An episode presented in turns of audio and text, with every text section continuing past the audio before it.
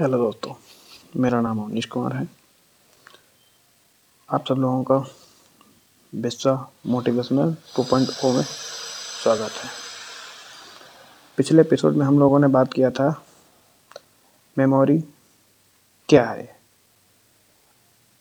और उसके बारे में कुछ ज़रूरी तथ्यों के बारे में जाना।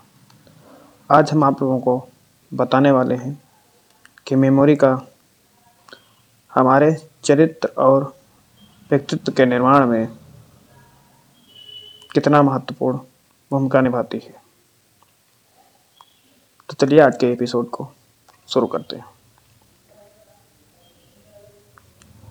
अगर आप मेमोरी हमारा साथ दे तो हम पुरानी गलतियों को दोहराने से बच जाते हैं और उन्हें याद दिलाकर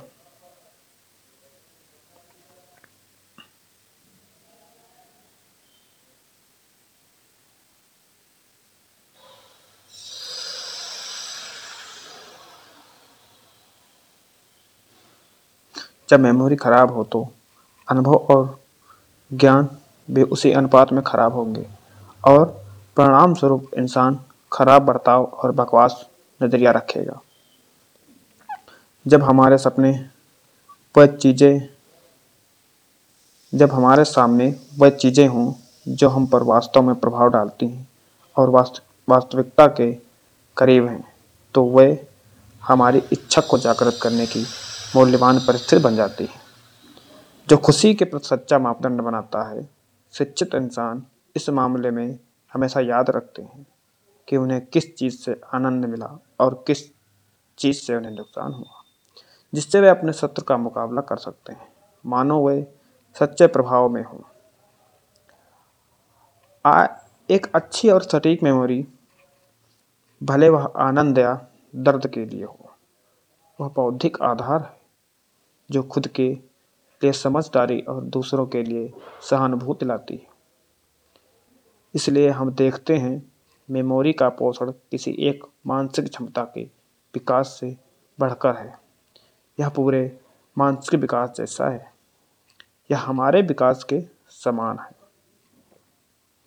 अठारहवीं सदी के एक अंग्रेज़ दार्शनिक जॉन लॉक ने अपने प्रसिद्ध लेखन मानवीय संबंध पर निबंध में साफ़ बताया है।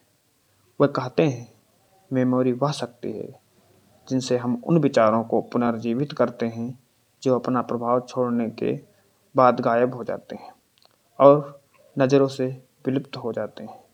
जब एक ऐसा विचार बाहरी इंद्रियों में बिना किसी समान वस्तु के उभरता है तो यह याद रखता है और अगर यह मस्तिष्क द्वारा खोजने के बाद श्रम और प्रयास से पाया जाता है और दृष्टि में लाया जाता है।